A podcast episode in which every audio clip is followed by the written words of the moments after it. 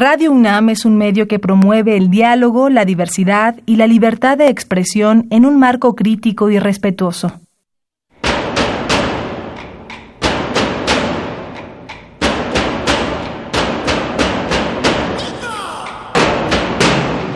Discrepancias. Atacan a la universidad porque discrepamos. Viva la discrepancia, porque es el espíritu de la universidad.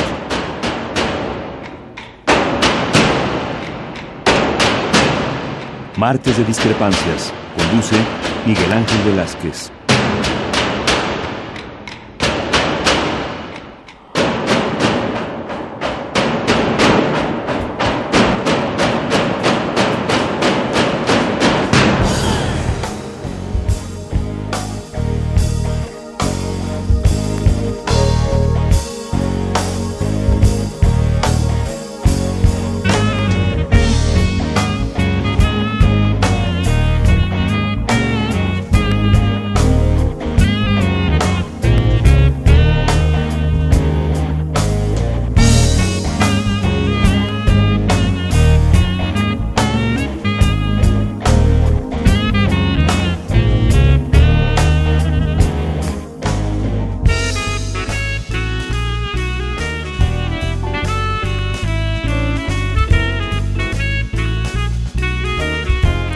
¿Qué tal? Buenas noches, bienvenidos a este su espacio Discrepancias. Los saluda Baltasar Domínguez, en ausencia de Miguel Ángel Velázquez, el titular de este espacio, quien por motivos de salud y por algunos compromisos laborales también, pues les es imposible estar esta noche con ustedes, pero bueno, les manda un cordial saludo, les informa que estará presente eh, la próxima semana en, en este espacio Discrepancias. Para este programa hemos preparado un tema que a nosotros nos parece importante, interesante y que también eh, esperemos que sea de su interés, agrado y como dice Miguel, Ángel, les deje algo para que ustedes puedan comentarlo en el café con sus amigos, con sus vecinos.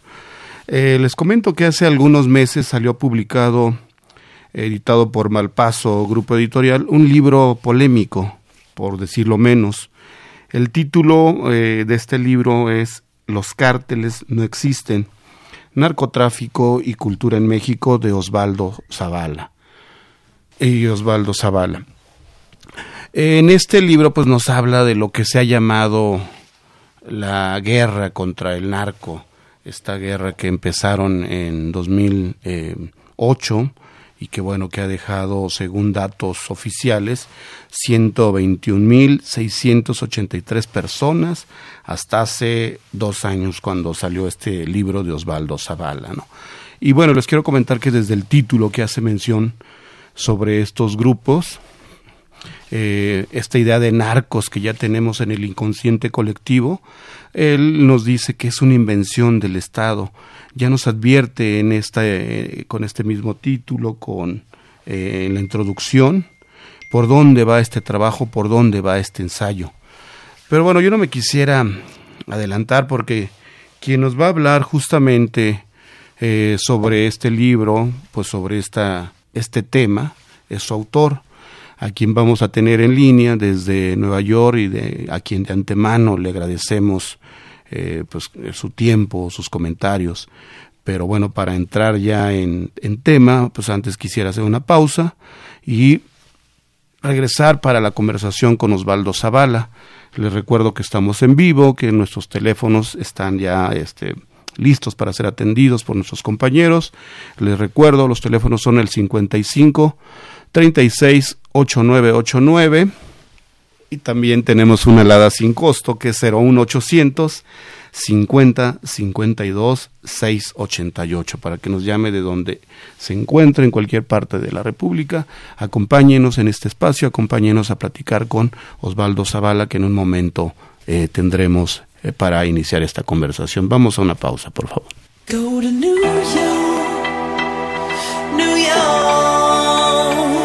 where the lights light up the show.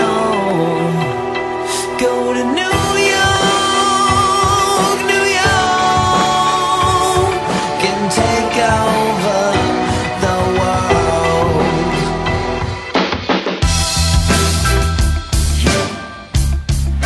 Pues muy bien, este, comentar que seguimos en este programa Discrepancia, que estamos en vivo, 55 36 89 89.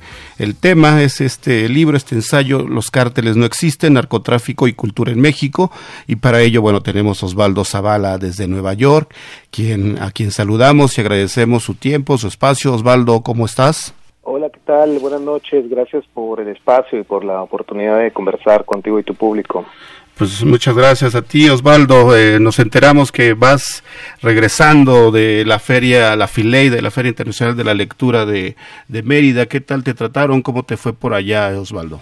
No, pues extraordinario. Es una feria que me da gusto ver crecer. Cada año he estado ya varias veces en, en Mérida para, para estas fechas y pues es un evento importante. Sin duda está eh, pues planteando ¿no? un esquema de cultura y de lectura muy muy muy importante y muy ameno y que atrae a mucha gente me dio mucho gusto pues ver a muchos colegas académicos y escritores es un lugar estupendo y presentamos el libro ahí con mi colega Arturo Rodríguez el periodista de la revista Proceso gran amigo y pues ahí estuvimos conversando sobre el libro y sobre sobre estos temas eh, comentaba en la introducción Osvaldo que es un libro polémico, los cárteles no existen, eh, y ya vas en la cuarta edición, si no me equivoco, de este título, ¿no?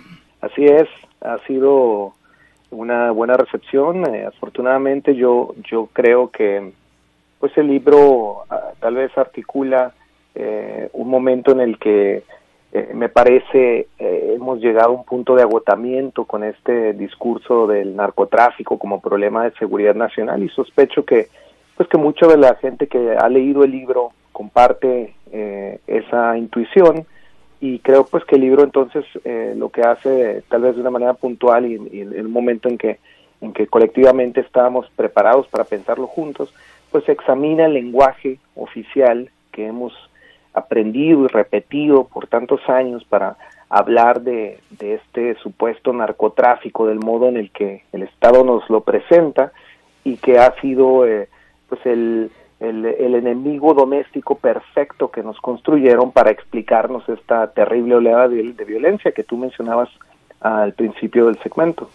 Muy bien, Osvaldo. Sí, también comentaba, ¿no? Que desde el título que hace mención a que estos grupos eh, pues no existen, es casi una ficción del Estado, lo comentábamos también durante, personalmente, durante la feria de minería, que bueno, nosotros también tenemos dentro del inconsciente colectivo pues una invención del Estado, ya este, una idea de lo que es el narcotráfico, pero tú nos comentabas, bueno, que esta idea es justo una narrativa oficial. ¿Por qué no empezamos por esta, por esta idea, por esta, por este comentario y vamos con muchas preguntas que tenemos eh, sobre este libro, sobre este ensayo, sobre este tema, Osvaldo? Claro que sí.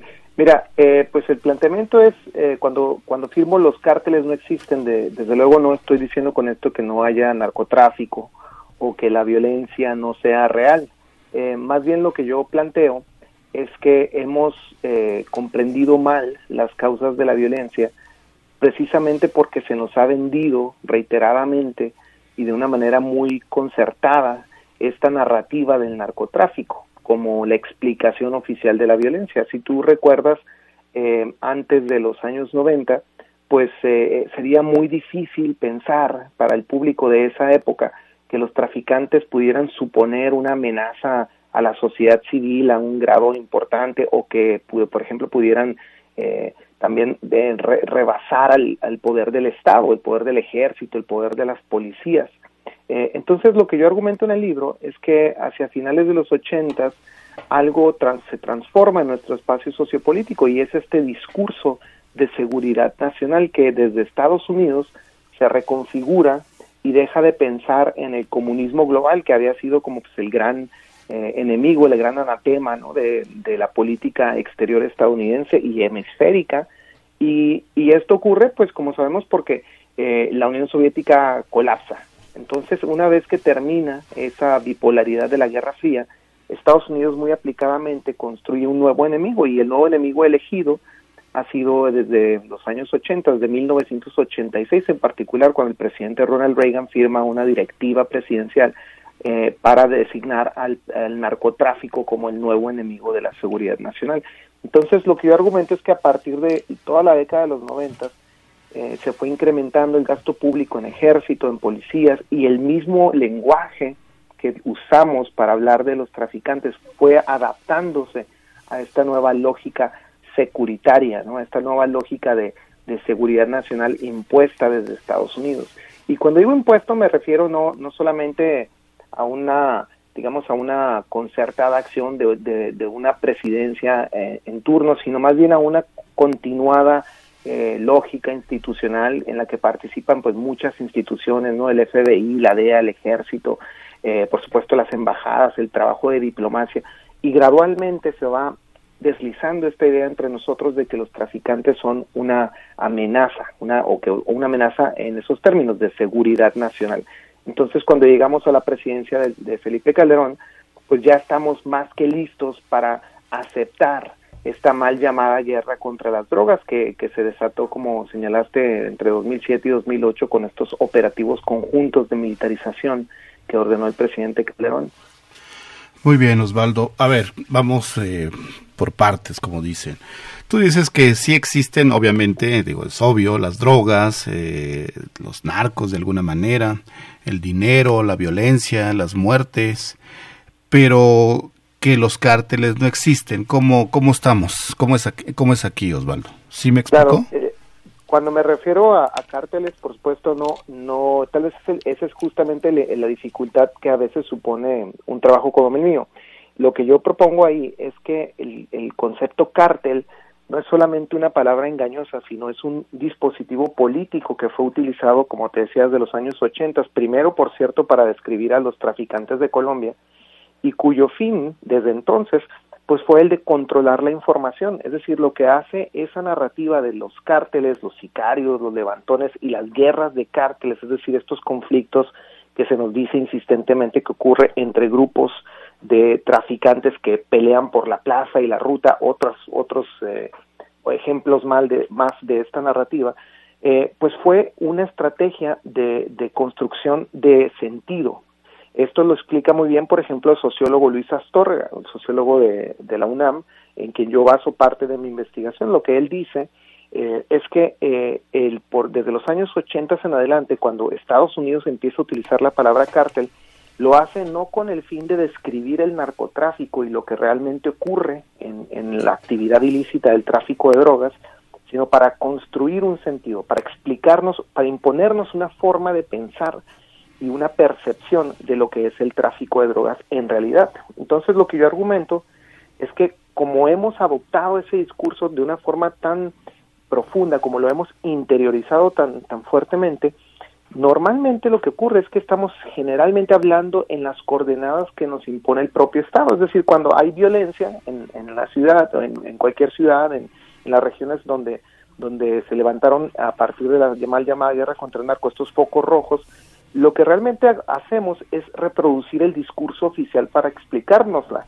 Por ejemplo, ¿no? cuando empezó la militarización en Ciudad Juárez, en el año 2008, eh, de inmediato, cuando empieza a haber estos tiroteos, esta, esta, esta derrama terrible de sangre, mm, la mayoría de los periodistas y, y a partir de ahí, pues la opinión pública repitió con mucha rapidez la explicación oficial. Hay unos, eh, el cártel de Sinaloa invadió Ciudad Juárez, está disputándose la plaza y es por eso que tenemos la violencia.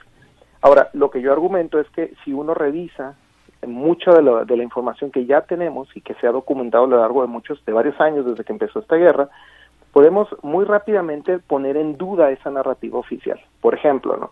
antes de 2008, antes de la militarización, el índice nacional de homicidios en realidad está descendiendo. Es decir, no solo no sube, no hay alarma nacional que nos, que nos pudiera explicarnos la supuesta acción de los traficantes. De hecho, la, el, índice de asesinatos está a la baja, incluyendo en ciudades como Juárez, donde 2007, de hecho, fue la, el año menos violento en Juárez de toda la década anterior. Entonces hay, por ejemplo, un estudio que yo cito en mi libro, un estudio hecho en la, en la Universidad de Harvard, estadístico, donde eh, estos investigadores demuestran que hay una correlación directamente proporcional entre presencias de la presencia de las fuerzas armadas y la violencia, ahí donde se reconcentraron justamente estos actos de, militarización, es decir, pues, dicho de otro modo, ¿no? donde más hubo militares y, y, policías federales en la mal llamada guerra contra el narco, es ahí donde repuntó la violencia, pero solo repuntó después de que llegaron, es decir, después de que empezó la militarización y no antes.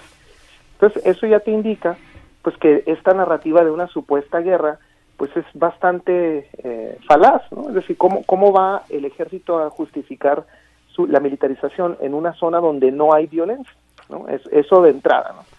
Pero luego si continuamos eh, investigando los siguientes años, vemos más datos al respecto, ¿no? Vemos, por ejemplo, pues que la las denuncias de, crímenes de lesa humanidad perpetrados por la por las Fuerzas Armadas son muy preocupantes y son muy abundantes, y por sí solas pues deberían también una vez más de, de por lo menos orientarnos a pensar la raíz o la causa original de esta violencia que muchas de las veces fue perpetrada y detonada por las propias fuerzas armadas.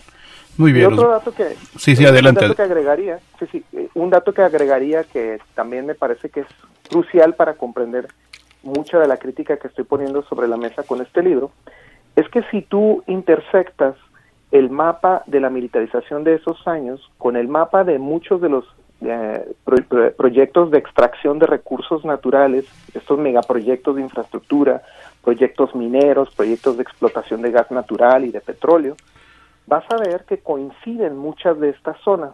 Es decir, algo que yo también argumento en el libro es que mucha de la, de la, de la estrategia de la mal llamada guerra contra el narco, eh, en realidad fue el nombre público que esconde proyectos de extracción de, recursos naturales ahí en las zonas donde más aguda y más críticamente se desató la violencia. El ejemplo más inmediato, que creo que es el que mejor eh, ejemplifica esto que yo digo, es lo que ocurrió en Tamaulipas.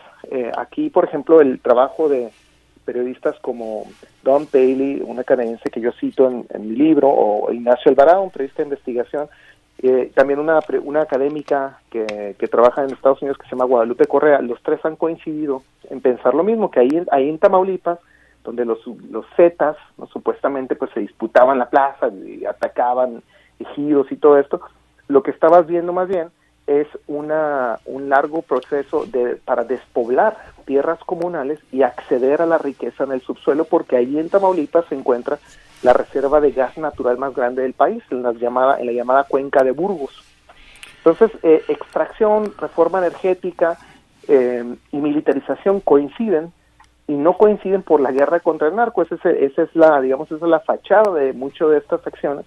Lo que realmente está en disputa en México en esos años, y yo argumentaría que todavía, pues es la riqueza del subsuelo, los recursos naturales de México. Muy bien, Osvaldo. Pues salen sin duda varios temas, tengo varias preguntas. Me imagino que nuestro público también es eh, bastante información que nosotros que más o menos tenemos una idea de la violencia, del narco, de esta guerra contra el narco, de los muertos, de las desapariciones, pues eh, son es demasiada, ¿no? Entonces te pido que hagamos una pausa, reflexionemos un poco, voy a invitar al público a que nos llame, a que lleguen preguntas, Osvaldo, quédate con nosotros, vamos a una pausa eh, un descanso musical, como se le dice por acá, y continuamos con tres temas eh, que quisiera que abundaras, que quisieras que nos explicaras a partir de todo esto que nos comentas, que te lo quiero decir, sin duda es abrumador, mi estimado Osvaldo, ¿no? Entonces te, te, pido eso, que nos demos una pausa y continuemos en este, este tema que sin duda es muy, muy interesante, Osvaldo. El teléfono eh, para que nos llamen 55 36 89 89 y también tenemos una alada sin costo el 01800 50 52 688 aproveche eh, nuestro público que aproveche nuestro público. Tenemos un invitado de lujo que nos puede eh, dar luz sobre estos eh, temas estas preocupaciones que tenemos del día a día. Muchas gracias. Continuamos Osvaldo no te vayas y seguimos aquí en Radio UNAM en discrepancias. Bueno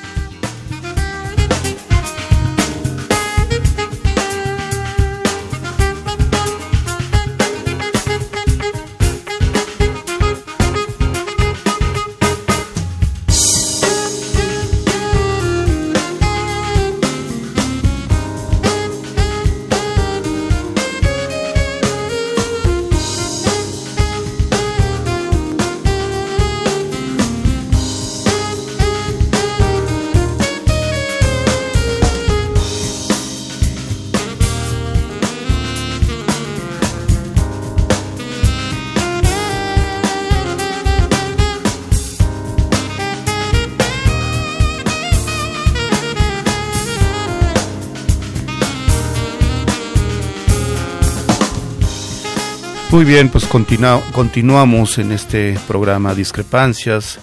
Soy su servidor, Baltasar Domínguez, en ausencia de Miguel Ángel Velázquez, nuestro conductor quien por motivos de salud, lo reitero, y por algunos compromisos laborales, pues le es imposible estar esta noche aquí con ustedes. Les recuerdo que tenemos eh, como invitado a Osvaldo Zavala, a propósito de su libro, su reciente trabajo que se titula Los cárteles no existen, narcotráfico y cultura en México. Osvaldo Zavala este, nos acompaña telefónicamente desde Nueva York eh, insisto, le quiero reiterar el agradecimiento por, eh, por su tiempo, por su presencia y le comentaba antes de la pausa musical, pues bueno, que eh, por lo menos yo identifico tres grandes temas que me gustaría, Osvaldo, que abundara sobre esto, ¿no? Por un lado, tú dices que hay un discurso oficial en cuanto a, al narcotráfico, en cuanto a la guerra, en cuanto a un lenguaje, incluso creo que comentas en el libro. Y yo te preguntaría, a la par de este discurso, ¿de qué manera estos trabajos periodísticos, y lo hemos comentado, como el de Anabel Hernández, el mismo de Javier Valdés, el de otros eh, eh, periodistas que abundan sobre, por ejemplo, los, los señores del narco, quiénes son los verdaderos señores del narco, qué tanto el ejército está involucrado en este negocio, problema, violencia. Eh, ¿Por qué no empezamos por, por aquí, este Osvaldo? Bueno, mira, yo a mí me, me preocupa mucho el, en el libro el tema de, del periodismo, eh, sobre todo el periodismo narrativo y su relación con este discurso oficial porque pues yo lo que propongo es que en buena medida este discurso, esta narrativa de los cárteles que están en pugna y que, y que se nos ha vendido para explicar la violencia, funciona también y, y tiene tanta aceptación hasta que forma lo que eh, en filosofía política se llama una hegemonía, es decir, un, discurso que convierte eh, lo que podría ser más bien pues palabras o construcciones ideológicas en algo real, en algo que la gente piensa que es real, que percibe como real, y, y entonces yo, yo lo que propongo comprender es que eh, esto ocurre en buena medida porque el periodismo legitima este discurso oficial con estos libros y reportajes que abonan en la misma dirección de las supuestas guerras de cárteles. Entonces yo estudio en mi trabajo libros como El cártel de Sinaloa de Diego Enrique Osorno, eh, Los señores del narco de Anabel Hernández, las crónicas de Alejandro Elmazán, por ejemplo, y, y lo que yo encuentro ahí es que no solamente en, en, estos trabajos hay poco, eh, pocos gestos o poca investigación crítica en contra de ese discurso, sino que más bien lo reproduce puntualmente. Eh, entonces, si uno toma, por ejemplo, un libro como El cártel de Sinaloa, vemos que desde muy rápido, al comenzar el trabajo, Osorno, por ejemplo, pues nos habla de la de la guerra, de la mal llamada guerra contra el narco que empieza el presidente Calderón, y, y de entrada, pues él dice, y lo dice tal cual en el libro, pues que la, la, violencia solo mejor se explica a partir de lo que Los Pinos está diciendo como explicación, pues que hay una guerra de cárteles y que estas guerras de cárteles, cárteles en pugna en diferentes em, eh, regiones del país son los detonadores de la violencia. Entonces ahí de entrada pues tienes una, una puntual repetición de ese discurso, pero cuando continúas esa lectura y y avanzas un poco en las fuentes, compruebas que mucho del reporteo, no solo de Osorno, también de Anabel Hernández, de, de todos estos periodistas que han, o de muchos de estos periodistas que se han enfocado en el tema, lo que termina ocurriendo es que eh, recogen fuentes oficiales sin mucha distancia crítica, o más bien reproducen la, la fuente oficial y no anteponen un, un trabajo de investigación que eh, por lo menos eh, suspenda la veracidad de estas fuentes. Y esto es grave por varias razones. Bueno, primero porque pues eh, a partir de ahí el reportero pues termina eh, consignando lo que él o ella investiga en las calles eh, para, para que tenga sentido en esa narrativa. Es decir, tú sales a la calle, observas un tiroteo y dices, bueno, ¿cuál de los cárteles estará tiroteándose con cuál otro? Es decir, se asume que los protagonistas de la violencia forzosamente son los traficantes y de inmediato se borra la posibilidad de tener un Estado culpable. Ahora, eh, lo que también es bien interesante notar en estos libros es que después eh, de que han publicado estos trabajos, la propia fuente oficial los utiliza para legitimar mucha de esta narrativa. Es, por ejemplo, el caso de eh, eh, Guillermo Valdés. Como tú sabes, Guillermo Valdés fue director de CISEN durante, me parece, cinco de los seis años del sexenio de Calderón. Y él, al final de su trabajo, pues escribió este, esta historia del narcotráfico, es decir, una, una narrativa general de no solamente de la guerra de Calderón, sino también de años anteriores. Y lo que es bien interesante notar es que en, cuando aborda el inicio de la supuesta guerra de cárteles, él dice que parte de lo que ellos están argumentando desde CISEN ha sido también reporteado por periodistas independientes como Osorno.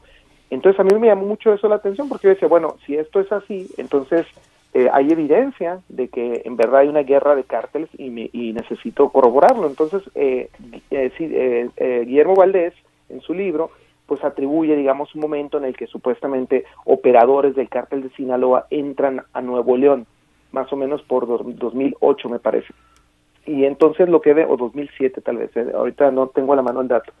Y, y, lo que ocurre es que cuando tú vas al libro de, de Osorno y checas esa información, lo que encuentras es que es el propio CISEN quien le dijo eso a Osorno o, gente de, de, una institución oficial. Entonces lo que tienes ahí es que hay una circularidad de la información, es decir, CISEN planta la información original, la recoge el reportero y luego CISEN utiliza esa información que ya ha sido legitimada por el trabajo del reportero como, un, como una información que corrobora independientemente lo que ellos dicen. Yo, yo llamo a esto como un tipo de lavado de información.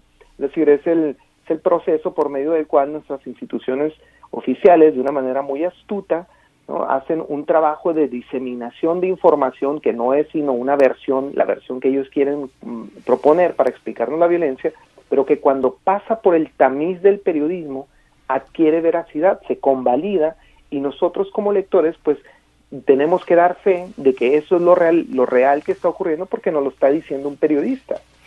Y sí, qué bueno que mencionas este tipo de manejo de información de algunos periodistas.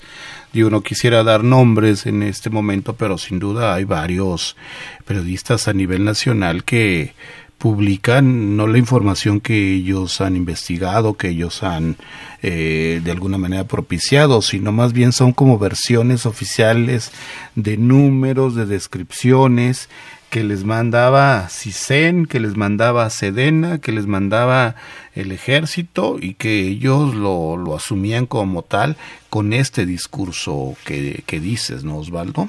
Claro, y, y lo que es muy grave es que una vez que esa maquinaria se echó a andar uh, durante el sexenio de Calderón, fue muy difícil romper con esa, con esa inercia, eh, porque se convierte, eh, digamos, en una realidad, una, una, una, relación espontánea con la realidad. Es decir, eh, el periodista, aunque no, no, no se plantee voluntariamente en reproducir el discurso oficial, lo reproduce porque ya ha hecho un tipo de simbiosis entre ese discurso y lo que él o ella percibe de lo, real, de, de lo real. Un ejemplo que, que, bueno, hay muchos, pero uno que me viene ahorita a la mente es de, un documental que hizo mi colega Temoris Greco, a quien desde luego admiro y envío un saludo, un periodista excepcional. Eh, eh, este, este documental que se llama No se mata la verdad, donde, donde aparecen pues diferentes casos de violencia contra periodistas, que desde luego es un, es un tema gravísimo y, y importante y que continúa, como sabemos, a la fecha. Ahora, en el documental hay un momento muy significativo donde está un reportero, ahora otra vez no tengo, ahorita no recuerdo el dato exacto, pero está un reportero en un puente, me parece que es un reportero de, del norte, pero ahorita no recuerdo el, el, el, nombre del, periodista, pero están, lo está, está filmando un, eh, un, pues una cápsula para un noticiero en un puente y se escucha un tiroteo detrás de él o abajo del puente. Entonces ellos, pues como, de, como sería la reacción de todos nosotros, se echaron al suelo, siguieron grabando eh, y, y, entonces él dice a la cámara, bueno, está un tiroteo donde y, y ahí abajo se están confrontando eh, elementos de las Fuerzas Armadas mexicanas con, con cárteles del narcotráfico, dice él, o con traficantes. Y a mí me parece muy significativa esa reacción, porque es decir, sin tener mayor recurso de, datos, es decir, ni siquiera lo está viendo, nada más están escuchando la balacera, él asume que la confrontación tiene que ser forzosamente entre fuerzas armadas y traficantes. Y ahí es donde un poco mi, mi libro... Entre buenos y malos. Sí, sí, claro, entre buenos y malos. Y además asumiendo pues que en verdad eso es lo que, lo que salieron a hacer a las calles los, los, los soldados. Es decir, está convalidando el discurso oficial antes de que pueda verificar nada, ni siquiera antes de verlo. Es decir, está, está haciendo esta afirmación en el, en el momento justo en el que se inscribe la hegemonía discursiva, es decir, es el momento en el que de nuevo uno cree que la percepción es la realidad. Entonces, eh, esto es muy significativo porque creo que es lo que ocurre generalmente en mucho del periodismo actual. Y esto ocurre también porque pues tenemos desafortunadamente malas eh, plataformas de trabajo periodístico. Como tú sabes, pues a muchos de los reporteros se les exige una cantidad poco razonable de trabajo, poco tiempo para hacerlo, pocos recursos para llevar a cabo esto y desde luego tampoco mucha protección de parte del medio. Entonces, eh, pues muchos reporteros desafortunadamente no tienen más recursos para pensar críticamente con tiempo y también con seriedad y porque pues también esto resulta riesgoso. Yo siempre he sostenido que la principal violencia que se le hace a los periodistas en México, desafortunadamente, la principal y la primera violencia que experimenta un periodista en, México proviene de su propio medio. Desde el momento en que le pagan mal, le pagan con pocos recursos, no respetan el derecho laboral y en cambio se le exige una cantidad de trabajo irrazonable eh, y sin medidas de protección mínimas para que garanticen su integridad física y personal. Entonces, me parece que, que pues todo ese, ese fenómeno combinado pues ha sido conducente a que reproduzcamos una, una vez más el, el discurso oficial. qué bueno que mencionas eh, estos periodistas y todo lo que le exigen los medios. Yo quisiera recordarle o comentarle a nuestro público, bueno, que Osvaldo Zavala, eh, tienes formación periodística, estuviste en un periódico de Ciudad Juárez, pero ahora, bueno, eh, estás desarrollando una vida académica en la Universidad de, de Nueva York. Osvaldo Zavala, con todas estas posibilidades que te permite una universidad en Estados Unidos en cuanto a tiempo, investigación, a recursos, a todas estas eh, posibilidades que te dan, nada más para recordarlo y, decir la, la, diferencia, ¿no, Osvaldo? Pues mira, es, eh, es cierto que mm, ha sido eh, afortunado de mi parte poder trabajar desde, desde una universidad estadounidense y tener el tiempo para pensarlo, pero, pero también yo quisiera recalcar que mucho de mi trabajo no está pensado en solitario, de hecho eh, he dependido dramáticamente del trabajo de, periodistas muy valientes y, con una inteligencia extraordinaria de los que he aprendido mucho. Eh, no por nada mi libro está dedicado a dos de ellos que fueron mis mentores, Ignacio Alvarado y Julián Cardona, dos, dos de los mejores periodistas de investigación que conozco. Eh, Julián es fotógrafo y vive en Ciudad Juárez. Ignacio Alvarado está en la Ciudad de México, es periodista independiente y yo tuve la suerte de, trabajar con ellos en la redacción del diario de Juárez en los años 90. Y fíjate, desde ese momento ellos tenían esta intuición muy, muy precisa, pues de que el discurso oficial ocultaba más de lo que nos mostraba. Es decir, que el discurso oficial sobre el narcotráfico ya desde entonces se estaba construyendo alrededor de un mito. El mito del traficante como un agente criminal con capacidad de, desafiar o incluso rebasar al Estado. Esa es la narrativa oficial en, eh, digamos, en, en concentrado, ¿no? En esencia.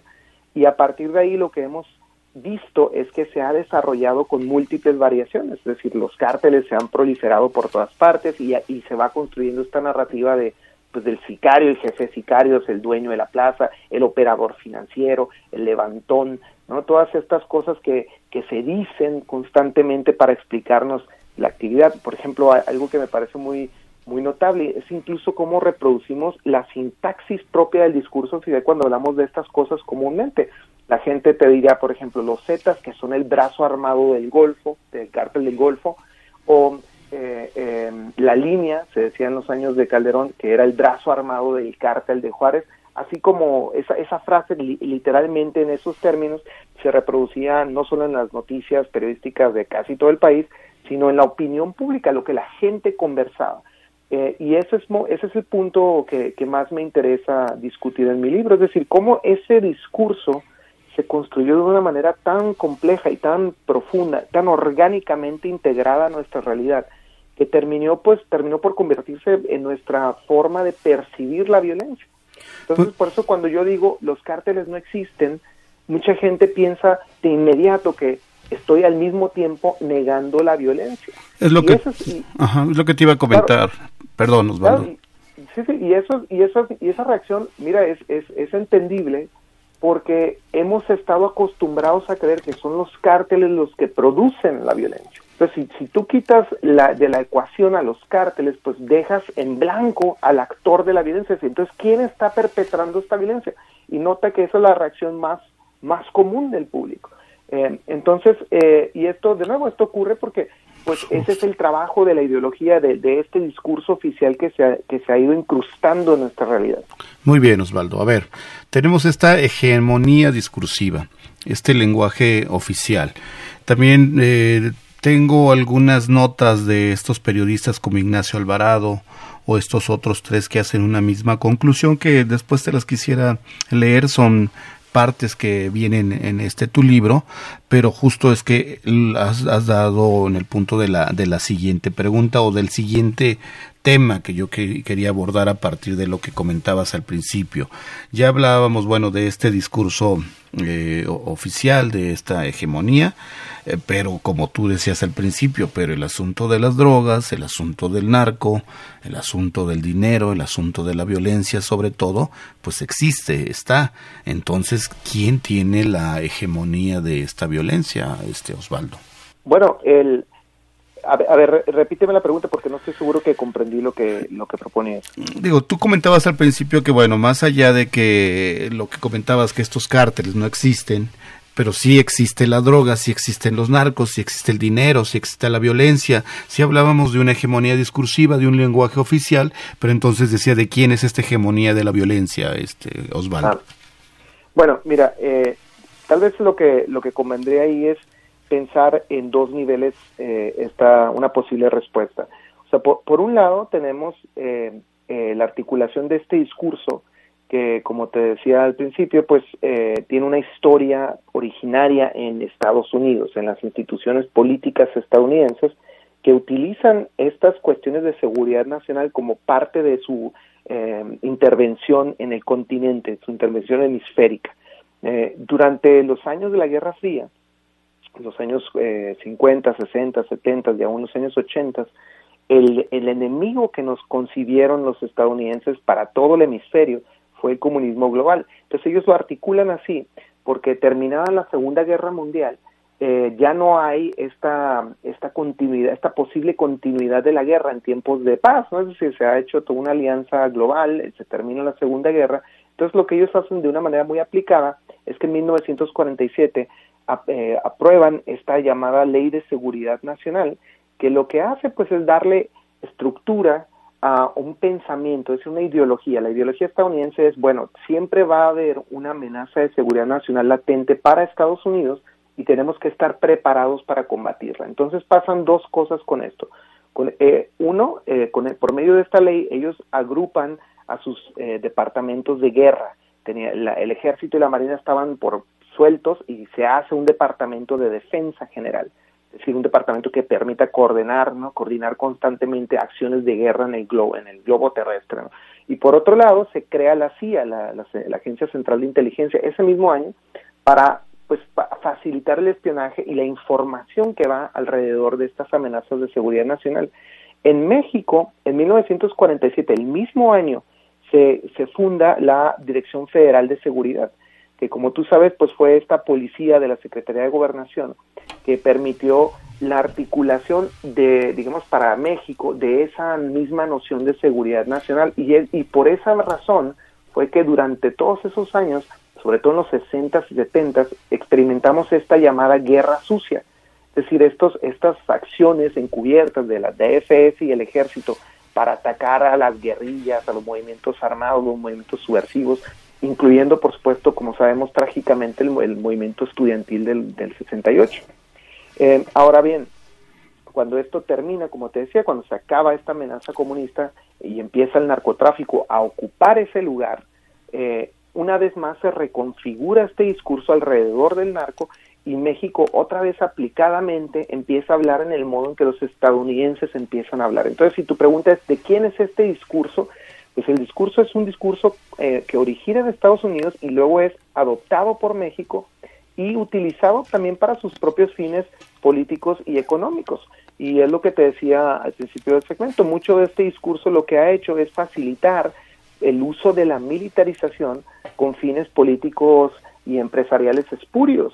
Es decir, eh, el que más me preocupa a mí en el libro, que es lo que señalo otra vez, por ejemplo, del periodismo de Federico Mastro Giovanni, eh, de Don Paley y del propio Ignacio Alvarado, es que eh, pues este discurso ha sido el nombre público de la militarización, pero para allanar la entrada de empresas transnacionales que después explotan la riqueza en el subsuelo sin, sin mucha resistencia eh, civil o política, porque todos estamos entretenidos hablando de guerras de cárteles cuando lo que está ocurriendo pues es el expolio, el saqueo de nuestros recursos naturales. Y esto si tú piensas conmigo ahorita en voz alta, podemos pensarlo, por ejemplo, no solo en Tamaulipas, sino en el Valle de Juárez, donde hay un importante yacimiento de gas natural, todo el, trabajo de infraestructura que hicieron durante los años de Calderón y de Peña Nieto para expandir los poliductos que cruzan todo el norte de México, ahí otra vez donde se reconcentra nuestra violencia y que llegan hasta Baja California, hasta Mexicali, Ensenada, eh, donde también ha habido focos rojos de violencia y donde están otra vez no empresas transnacionales como por ejemplo Sempra Energy, que es una empresa que además eh, ha, ha, eh, intervenido en procesos de extracción con los mismos trasfondos de guerra y de caos civil. ¿no? lo, mismo para, lo, mismo para Guerrero, por ejemplo, y las mineras. Es decir, podemos seguir hablando de este tema y así es como se intersectan estos, estos dos fenómenos. Justo te iba a recordar el estado de Guerrero en esta zona que está entre el triángulo entre Apatzingán de eh, Iguala y Acapulco con dos zonas, con tres zonas militares y curiosamente es la zona, de las zonas más violentas y se entiende también por esta extracción, por estas mineras que, que trabajan ahí. Osvaldo, nuevamente te voy a pedir eh, una, que hagamos una pausa que invitemos a nuestro público a que nos llame, que realicen preguntas, que en un momento eh, te haremos llegar estas preguntas de nuestro público. De hecho, ya nos empiezan a preguntar que dónde, dónde se puede eh, conseguir tu libro. Yo les diría rápidamente que casi en cualquier librería, todas las librerías que conocemos, las Gandhi, Sótano, Sanborns, en fin, no sé si tú quieras agregar alguna este, para conseguir este libro que pues es, eh, ha sido de interés del público. Recordarles también a nuestro público el teléfono para que nos llamen 55 36 89 89 y una pequeña sorpresa de la editorial Malpaso Editores nos mandan un libro para para regalar. Ahorita vemos cuál sería la eh, la fórmula, si tú tienes alguna, eh, alguna, Osvaldo, pues te agradeceríamos y recordarnos dónde pueden conseguir este, tu libro, Osvaldo, y darnos una pausa, por favor. Claro que sí. Muy bien, pues vamos a una pausa y regresamos eh, con nuestro invitado con este tema de eh, aprovechando la aparición de su reciente libro Los cárteles no existen. Regresamos en un momento.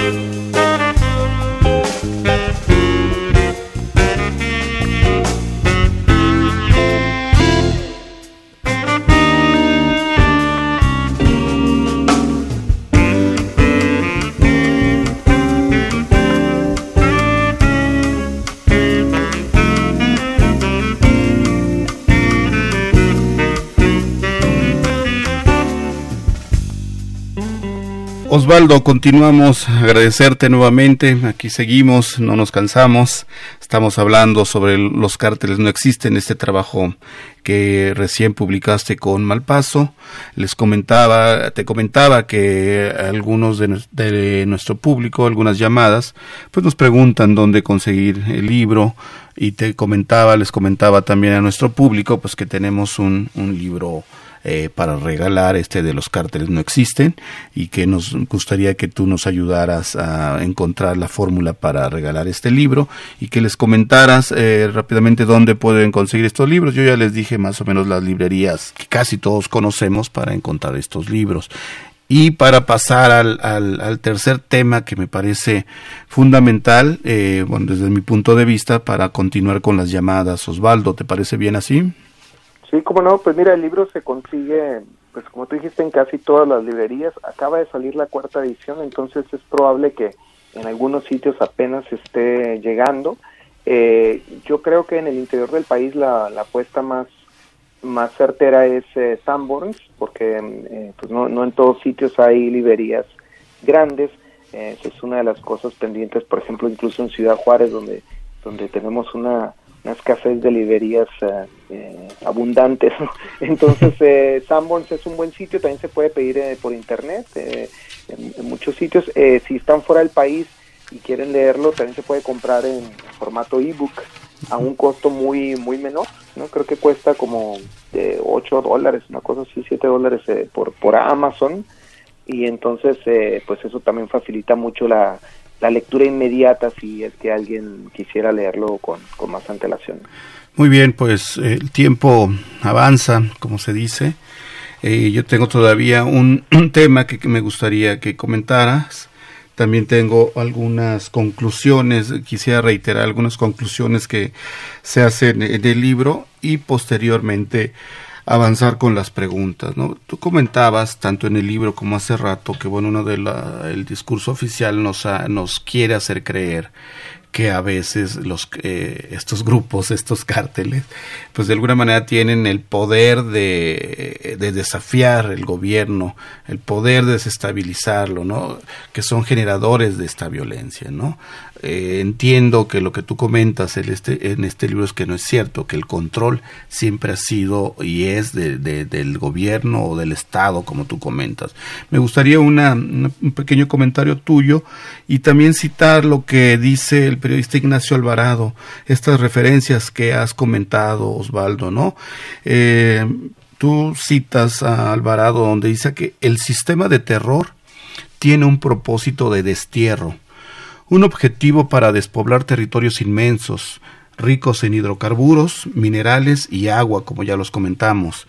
Existe un antes y un después de, las reformas estructurales, como la energética, que hoy permiten la participación de capitales privados y extranjeros en la explotación de los recursos, pero cuya idea existe desde dos décadas anteriores. Eso es lo que dices, eh, lo que citas del periodista Ignacio Alvarado, también comentas que la agenda de la reforma energética del gobierno federal es el principal motor que explica la actual violencia en el país. Y por último, estos dos periodistas que comentabas, eh, que hacen una misma conclusión, dicen, la guerra contra las drogas, la mal llamada guerra contra las drogas, es el nombre público de estrategias políticas para el desplazamiento de comunidades enteras y la apropiación y explotación de recursos naturales que de otro modo permanecerían inalcanzables para el capital nacional y transnacional. Un comentario sobre esto, Osvaldo, antes de pasar a nuestro, a nuestro público, a nuestras llamadas. Pues mira, es, es importante comprender que eh, tanto la, la estrategia de militarización que se fue articulando eh, desde los años 90, pero que empezó con esta guerra, con este despliegue del ejército, con la presidencia de Calderón, y la reforma energética son procesos paralelos. Cuando tú observas, por ejemplo, lo que ocurrió durante la presidencia de Felipe Calderón, es que vemos que eh, tanto el gobierno de Bush en Estados Unidos como el de Obama eh, facilitaron mucha del, del trabajo político y diplomático que llevó a, al proceso de apertura energética. Eh, y es bien interesante ver que es la misma, las mismas dos presidencias, además notemos que una republicana y la otra demócrata, ¿no? que en principio pues uno pensaría que estarían en discordia en ciertos temas, eh, cuando se refieren a materia exterior generalmente coinciden y lo que se propuso desde entonces pues es impulsar en México este espacio de guerra, esta, construir México como una zona de, de confrontaciones bélicas continuadas, precisamente para facilitar la reforma energética y para facilitar la extracción de recursos naturales. Es decir, eh, la, la, llamada guerra contra el narco tuvo yo creo que aquí dos, dos funciones. Por un lado, pues fue el discurso que ocupó mucho de, de, nuestro, de nuestra discusión pública eh, durante esos años. Nosotros hablábamos de traficantes como una, una amenaza, una emergencia, y, todo el público nacional estaba atendiendo esa discusión y nos distraía esa discusión de lo que estaba ocurriendo verdaderamente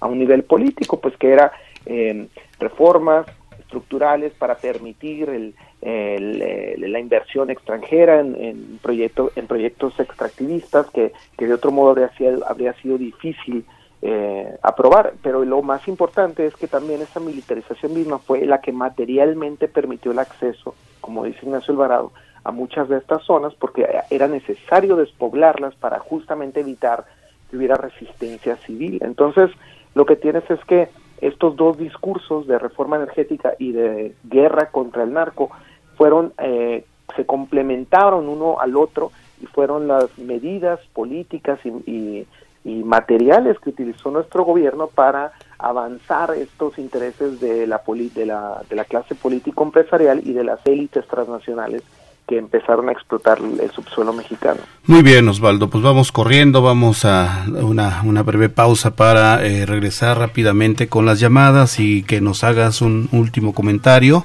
Vamos un poco.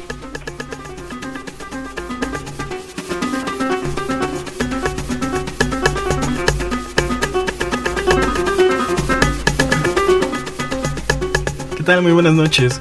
Pues vamos entonces con sus llamadas. Nos habla el señor Rubén Pinto de Catepec. Dice, en México ya hay tres poderes, el gobierno, los guachicoleros y los narcos. Y que se mejore Miguel Ángel. Muy bien, muchas gracias a Miguel Pinto. nos marca Rubén Pinto. Rubén Pinto de Catepec. Nos marca Ángel Cervantes de la delegación Cuauhtémoc. En la investigación hecha por su servidor, los únicos capos multiasesinos que rebasan el exterminio de mexicanos en, en México y en el mundo llegando hasta 6 millones cada año, reportados por la Organización Mundial de la Salud, y esos capos tabacaleros han sido Alfonso Romo y Carlos Slim, dueños de las grandes tabacaleras hasta hace poco. Nos llama el señor Gabriel Campos de la delegación Benito Juárez. Ojalá que también hablen del gran vidente salido de la nada, un escritor mediocre, que historiador, ya le comienzan a AMLO a poner piedritas sobre el camino. Ese extraño personaje nacido de la nada está en contra del cambio, igual que los programas sociales. Se llama Francisco Martín Moreno, el escritor de la novela El ladrón de las esperanzas. Esa novela había sido para Peña Nieto, Televisa, pero llegaron a un acuerdo y ahora es para AMLO. Hay que tener cuidado porque para esta clase de gente defendamos el voto y el cambio. Nos habla el señor Manuel Munguía de Iztapalapa por el respeto a las mujeres y los hombres, a su historia, a la verdad y a la justicia, y observando que el mundo no cambia a más de dos mil años, dos mil años de política, vemos que la nación tendrá que actuar sobre el Estado y en la última de las instancias sobre los bienes del Estado.